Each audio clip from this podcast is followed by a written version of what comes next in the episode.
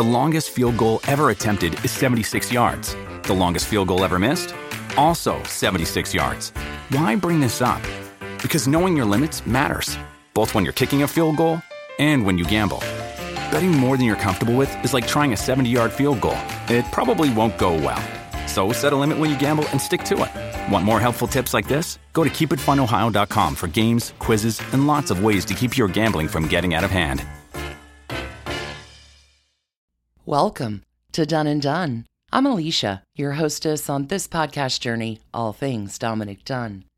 Thanks for joining me today as we continue our tour through Old Hollywood and gonna take it back a whole lot of years as we delve into one of the canyons this week, Laurel Canyon.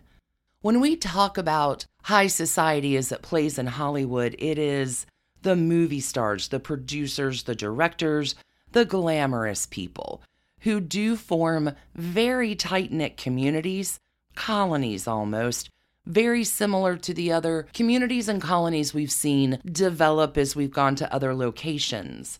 Laurel Canyon does have a storied history, a lot of spider webs. And when Dominick and his wife and family land in Hollywood in the late 1950s, they are going to end up in a beach house in Santa Monica before buying their home on Walden Drive over in the Holmby Hills. This area, the Holmby Hills, is a little bit closer to Benedict Canyon than Laurel Canyon. We will be getting to Benedict Canyon in short order, but as we kicked off with the Garden of Allah, Laurel Canyon is naturally the place to begin. The Garden of Allah sits at the base of Laurel Canyon, or it will when it is built. This episode is going to take us into the roots of Laurel Canyon, from the Native Americans that originally settled the area to how the area gets developed, and then the unfolding of the community and colony within Laurel Canyon itself. Laurel Canyon will spend a significant portion of its early time as a hideaway location for movie stars and their second homes. Laurel Canyon will change that to regular, ordinary people in their residences. We have changing styles and architecture and people and goodness, culture throughout the decades. But there is a through line within this community. A lot of spider webs, maybe you'd even call them echoes. Let's investigate.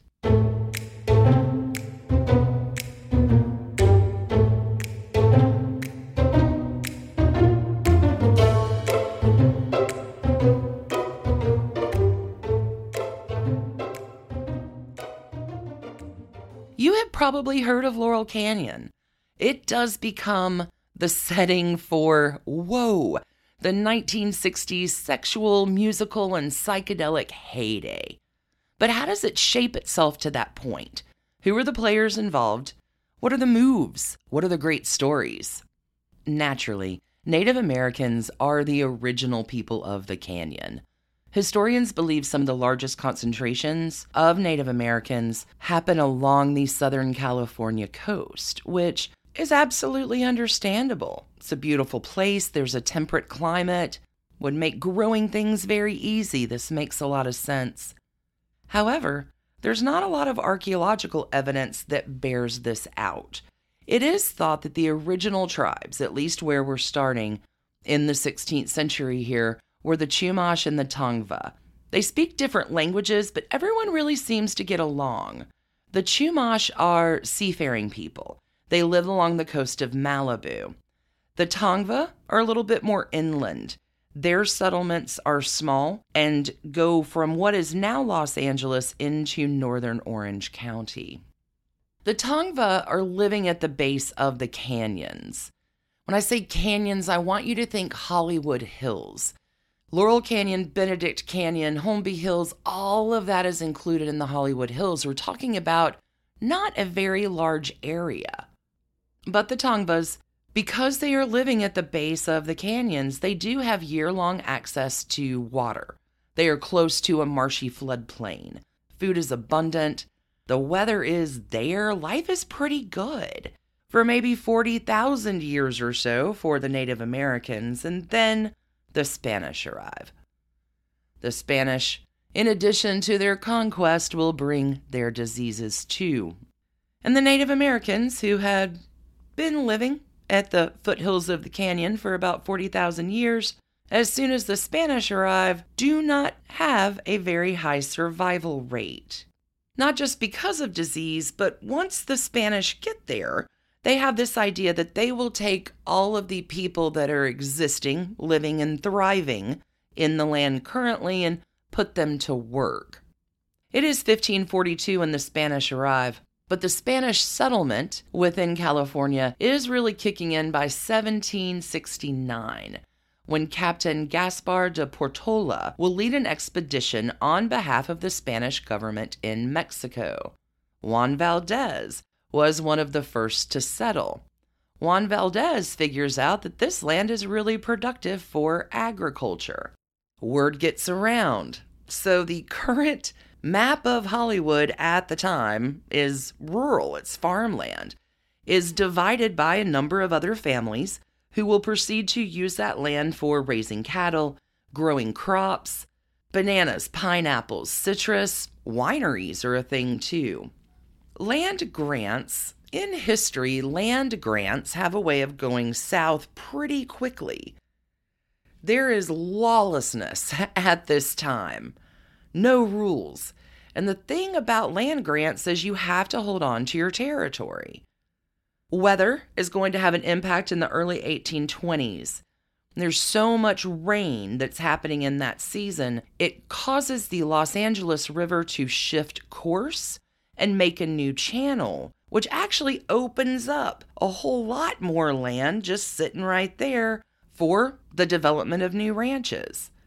All of this area is under Spanish control until 1821, but hey, hey, there's a revolt in Mexico. Mexico has the idea that they would like to be an independent country, and in so doing, they want to annex California. We're still land grabbing from the Native Americans, but there are fights. The United States gets involved. And the United States government isn't happy with any of this. They're not down with any of the plans that Mexico has. Mexico will lose Texas as a territory in 1835, but the Spanish speaking people of California are getting mighty nervous about this immigration of English speaking settlers. Because by the time you get to California in the 1840s, it's time for the gold rush. President Polk is the President of the United States here, and he is really manifesting this manifest destiny idea. Governor Pio Pico from Mexico will lose this war. The battle that happens takes place right where Universal Studios is located today. California now becomes U.S. territory. This is decided by the Treaty of Guadalupe Hidalgo in 1848 with California becoming the 31st state of the Union in 1850, when in April of that year, Los Angeles was incorporated. There's a fantastic amount of research by the Laurel Canyon Association. I want to read a quick bit here about Los Angeles being incorporated as a city. On April the 4th, 1850, Los Angeles was incorporated as a city. At the same time, the old landowners were being moved off their lands. Compelled to secure confirmation of their land grants in U.S. courts, one out of 10 of the bona fide land owners of Los Angeles County lost his land and was reduced to bankruptcy. The more fortunate rancheros finally lost their special status as Californios and were absorbed into other communities depending on their wealth and color.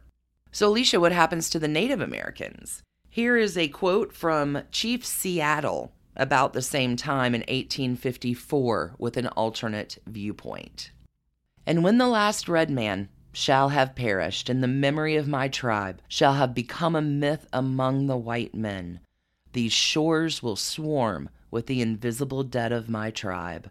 And when your children's children think themselves alone in the field, the store, the shop, upon the highway, or in the silence of the pathless woods, they will not be alone. At night, when the streets of your cities and villages are silent, and you think of them deserted, they will throng with the returning hosts that once filled them and still love this beautiful land. the Native Americans in California, much like the rest of the U.S., really do get screwed. With the United States government now taking on California as a state, there's a whole new slew of problems. We got ranchers and miners, and the ranchers and miners just want all the pesky people out of the way of their land grab.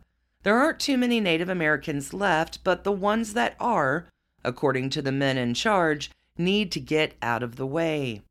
The U.S. government, in a stunning move, will decide to reimburse bounty hunters for the scalps of murdered Native Americans.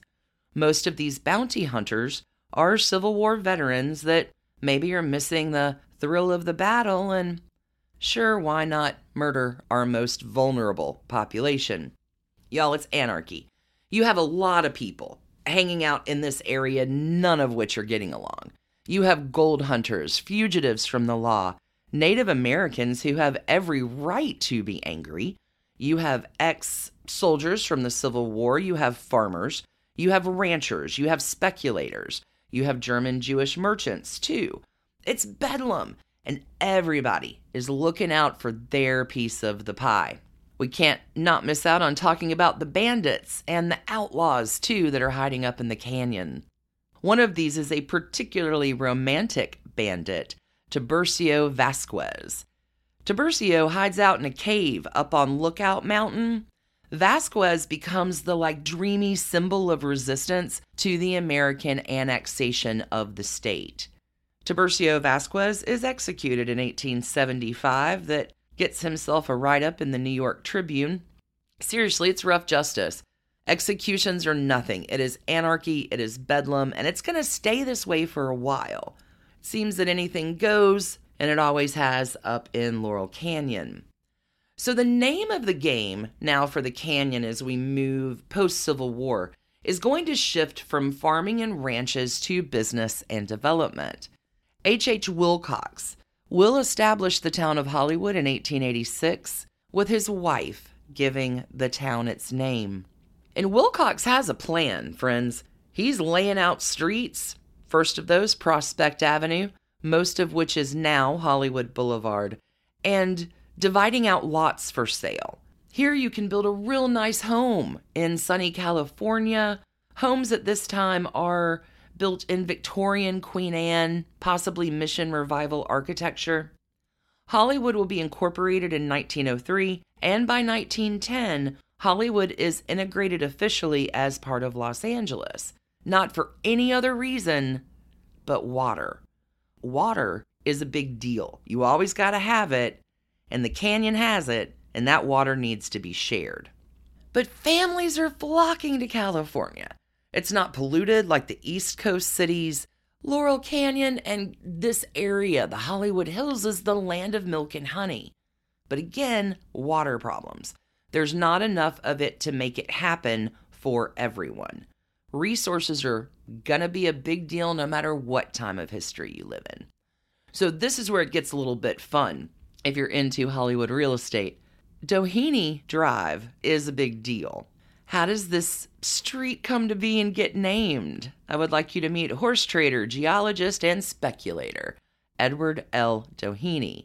He and a few of his friends buy some land that they know this other guy, William Mulholland, wants really, really badly. Now, William Mulholland is a self taught hydraulic engineer, and he will found the Department of Water and Power. Doheny has a reservoir in Laurel Canyon that he owns, and that is going to become the main source of water for the Department of Water and Power. So, as you're looking at a map, there you have Doheny Drive and Mulholland Avenue intersecting all right there. Now, you know the origin of those two streets, made very famous through current culture. But Laurel Canyon at this point is ancient caves. It's water, there's eucalyptus trees, it's pretty rural. There are a few residents at this time.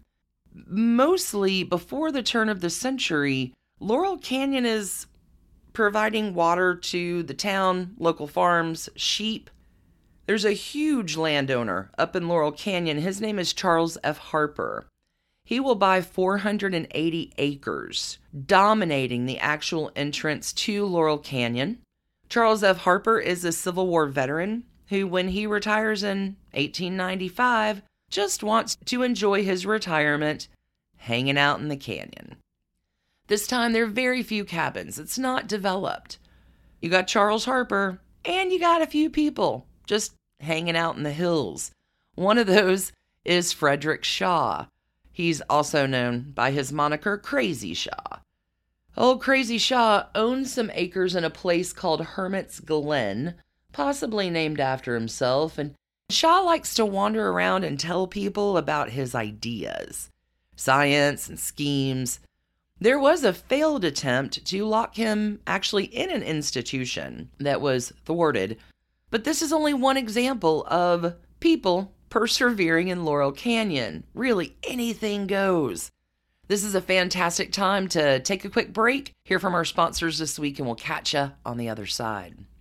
With Kizik hands free shoes, motion sounds something like this. Kizik helps you experience the magic of motion.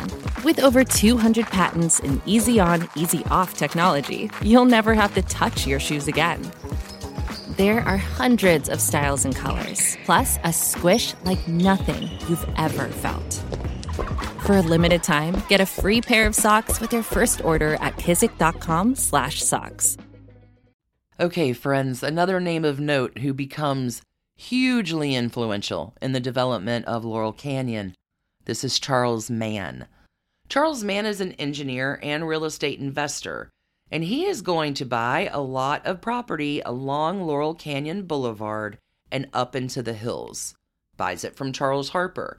And by 1913, Charles Mann has a trackless trolley that is bringing in residents of the city and prospective buyers into the canyon. That fare is 10 cents. And this trolley is just chugging folks up what will be known as Laurel Canyon Boulevard in its first iteration because people want to see the canyon and the development that's going on around there because, wow, it becomes really popular for the photo players. So you got the trackless trolley moving up the mountain, bringing in folks. Starting in 1913, people are coming, and Charles Mann is committed to making his fortune happen. In 1912, he is going to begin building a lavish inn at the crest of Lookout Mountain this will be known as the Lookout Inn. It is on top of Lookout Mountain at the intersection of Appian Way. We're going to be talking a lot about Lookout Mountain and Appian Way. And the Lookout Inn, y'all, is a spectacular thing. It has views of the LA Basin to the Pacific Ocean and the San Gabriel Mountains. The Lookout Inn is designed in a U shape. The basement has a grand ballroom, a card room, a billiard room, a tonsorial parlor, laundry, storage, and a boiler. On the first floor, you move into banquet and dining rooms, the office, the main lobby, ladies' parlors, and kitchens. And all of the upper stories of the Lookout Inn contain the guest rooms. There are 70 guest rooms, each with a private dressing room and bathroom. This is enormous at the time. All of the interiors are made of Oregon pine, there's white enamel with mahogany doors. There's not one but two passenger elevators to navigate the four floors of the inn. It has steam heat and plumbing and electric wiring and ice and refrigeration. Holy cats, it has garages and stables and tennis courts and golf links too. The estimated cost of building the Lookout Inn somewhere in the 90 to a $100,000 range. Charles Mann begins building the Lookout Inn in 1912, and it becomes the place where everybody wants to go. It's the fanciest new place, the party's happening here. People are coming to visit. Stars are coming to the area, and all the stars are hanging out here as a little hideaway. Fires are going to be a thing within the canyon. Unfortunately, the Lookout Inn will burn down in 1923. There are a few famous fires that are going to come into play in the telling of our Laurel Canyon episodes, but the site of the Lookout Inn is actually rebuilt as a homestead for Lew Ayres, the actor who first portrays Dr. Kildare. But for about a decade, the Lookout Inn is the happening place. Now, somewhere in the middle of its run, you've got Garden of Allah as a private home, you have stars coming to the area, and midway through as well, in about five years after the trackless trolley has been built, so by 1918 or so, those trackless trolleys will be replaced by Stanley steamers. We hear this and probably think vacuums today, but these are not vacuums, they are vehicles meant for transport. A little easier to get up the mountain that way, and then along come cars and paved roads. So things are moving up in the world a little bit. Now that Laurel Canyon is a bit more accessible, it can be subparceled out even more. Charles Mann has a lot of building plans. And at this time, the canyon is really coming together as a community. By 1919, the Canyon Country Store is established at the base of Laurel Canyon Boulevard. You'd have to pass that to get to the Lookout Inn and anywhere else you want to go. The film industry and all the photo players are really into Laurel Canyon. Again, anything goes there, and they're going to build second homes to get out of the city, little places of escape, retreats. Let's go ahead and toss out a few of these names that we will be getting back to in short order Wally Reid, Tom Mix, Clara Bow, Norman Kerry, Ramon Novarro, Harry Houdini, Bessie Love. Oh, who else? Mary Astor, Orson Welles, Errol Flynn. They're building homes most often at this time in the English Tudor style in the Spanish style. These homes are being built along Laurel Canyon Boulevard and Appian Way. But what about all the folks that aren't celebrities, right? Because Charles Mann gonna make a fortune. He begins two developments. The first of these is called Bungalow Land. There is a log cabin roadhouse at Bungalow Land with a bowling alley in the basement it's built kind of as a reception area, lodge type building for folks coming to see all these tracts of possible land in bungalow land. This log cabin roadhouse does have a storied history. Promise we're coming back to it. There's so many layers to Laurel Canyon. Charles Mann and his partners are going to begin another development called Wonderland Park.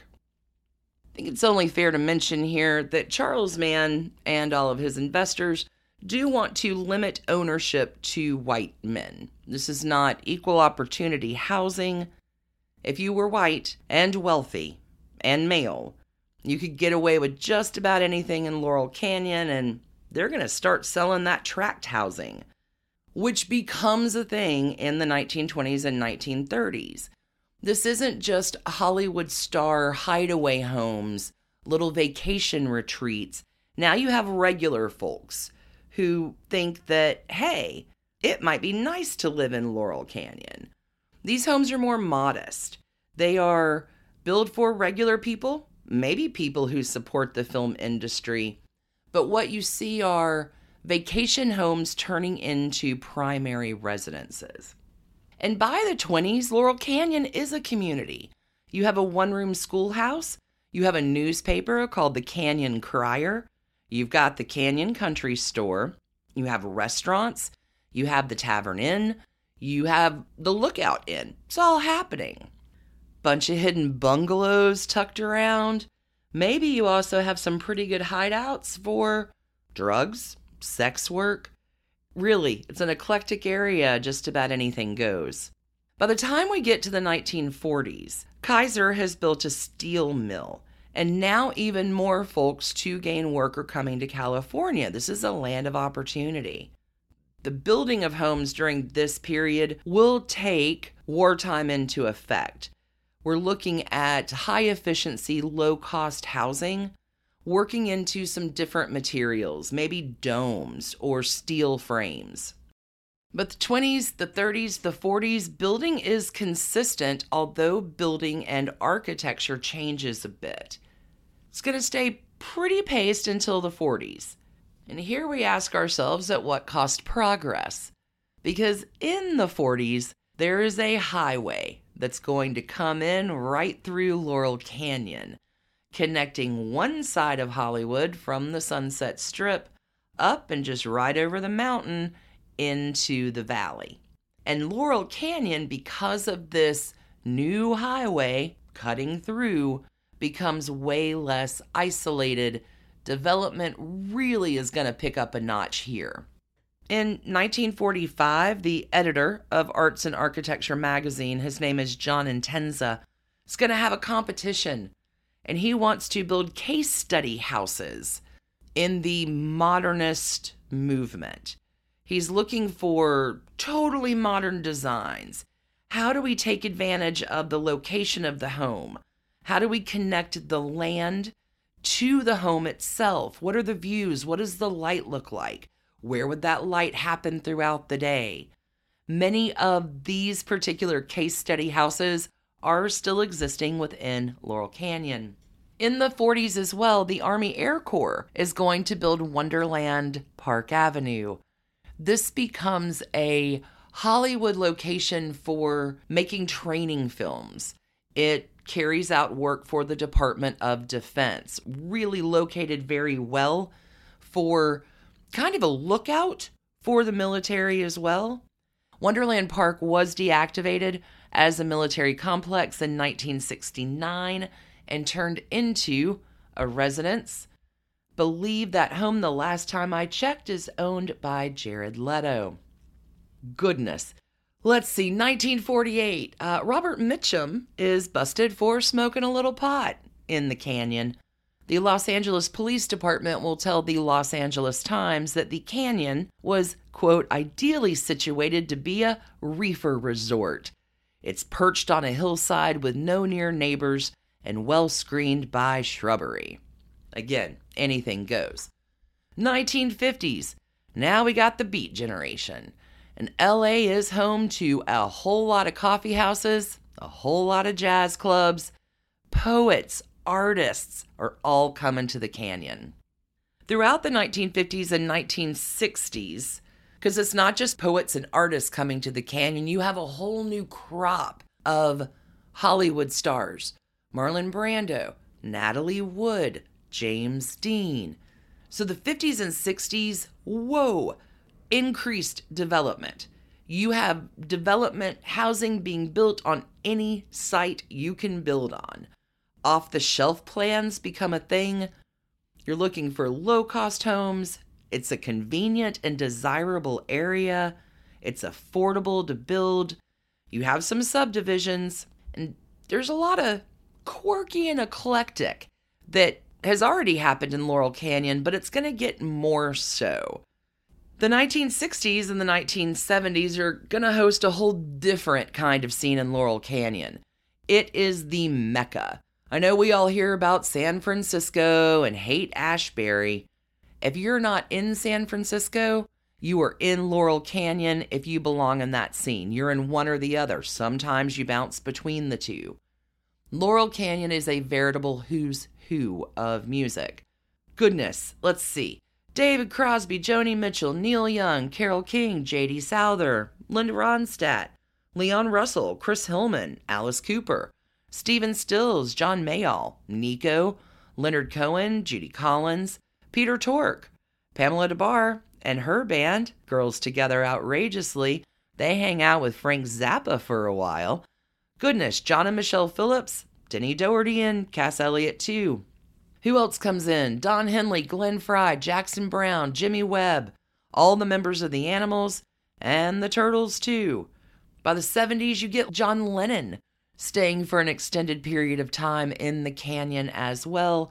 He will spend his lost weekend with May Pang that takes about two years in Laurel Canyon. Now, I want to remind you like, why would this area be so attractive to this set of people? Just want you to know at the bottom of the Hollywood Hills, you have Ciro's, you have the Whisky A Go Go that opens, which these two clubs are even closer than the Troubadour. So it's super easy to go play, test out your new music, and then just head a mile on up the hill to go home. If you're not playing your new music down at Whisky A Go Go or Ciro's or another one of the clubs that are fruitful along Sunset Boulevard, then you're walking around with your guitar and going to your neighbor's house because he's in a band too. It is a flourishing of ideas in this community and colony just in a different way than it was throughout the decades that came before it. There's an explosion of things happening in this era, in an area so influenced by what's come before. The 1980s is going to have its fair share of stuff happening in Laurel Canyon as well, including the Wonderland murders in 1981 all of this takes place in a very tiny area. 1990s, more development. California sees a lot of changes in their real estate market. You have some of the older homes in Laurel Canyon in the 90s ripped down and rebuilt. You have some homes restored. Much like the 50s, with all the new Hollywood stars going to the canyon in the 1990s, you have something very similar. Everybody wants to be in the canyon. Today, real estate prices are a premium in Laurel Canyon. Not a lot of land left undeveloped. There are some beautiful homes, some very normal homes. Many of these homes are locations of key events in the history of Hollywood that we will come back and begin to explore in our next episode. We have so much more coming. We are going to be touring around Laurel Canyon and meeting many of the players I've mentioned in this story going to many of the streets I've mentioned in this story. And we're going to be connecting Laurel Canyon Community Colony together over the next few weeks. Thank you so, so much for tuning in today. Want to give just a quick mention if you are still into our East Coast world, we are prepping for our first book club, which happens on May 21st. We're going to be reading Breakfast at Tiffany's by Truman Capote with lots of associated bonus episodes. We've got an expose on the Stork Club coming this week. Patreon is where you'll get early and ad free episodes, in addition to bonus episodes, invitation to book clubs. There's a lot of fun happening over in that community. If you want to go check that out at patreon.com slash dunne and done. And again, thank you. Thank you. Thank you so much for listening today, for your kind emails, for your reviews. Your support for Dunne and Done is truly magnificent. I can't tell you how much I appreciate you all. And to thank you, want everybody to stay tuned this week. You know, I'm not going to set you up with all the basics and then not deliver a double done week for you this week. These stories are too good to make you wait a whole week for more dish. Stay tuned a little bit later in the week for a extra surprise Dunne and Done coming for you. Again, many thanks. Until we meet again, stay curious. Keep on investigating. Thanks for listening to the Dunne and Done podcast, a Hemlock Creatives production. You can email us at dunneanddone at gmail.com. You can follow us on Instagram at Dunne and Done Podcast. For further information about our episodes or sources, you can find us online at www.dunneanddone.com. See you next week, friends.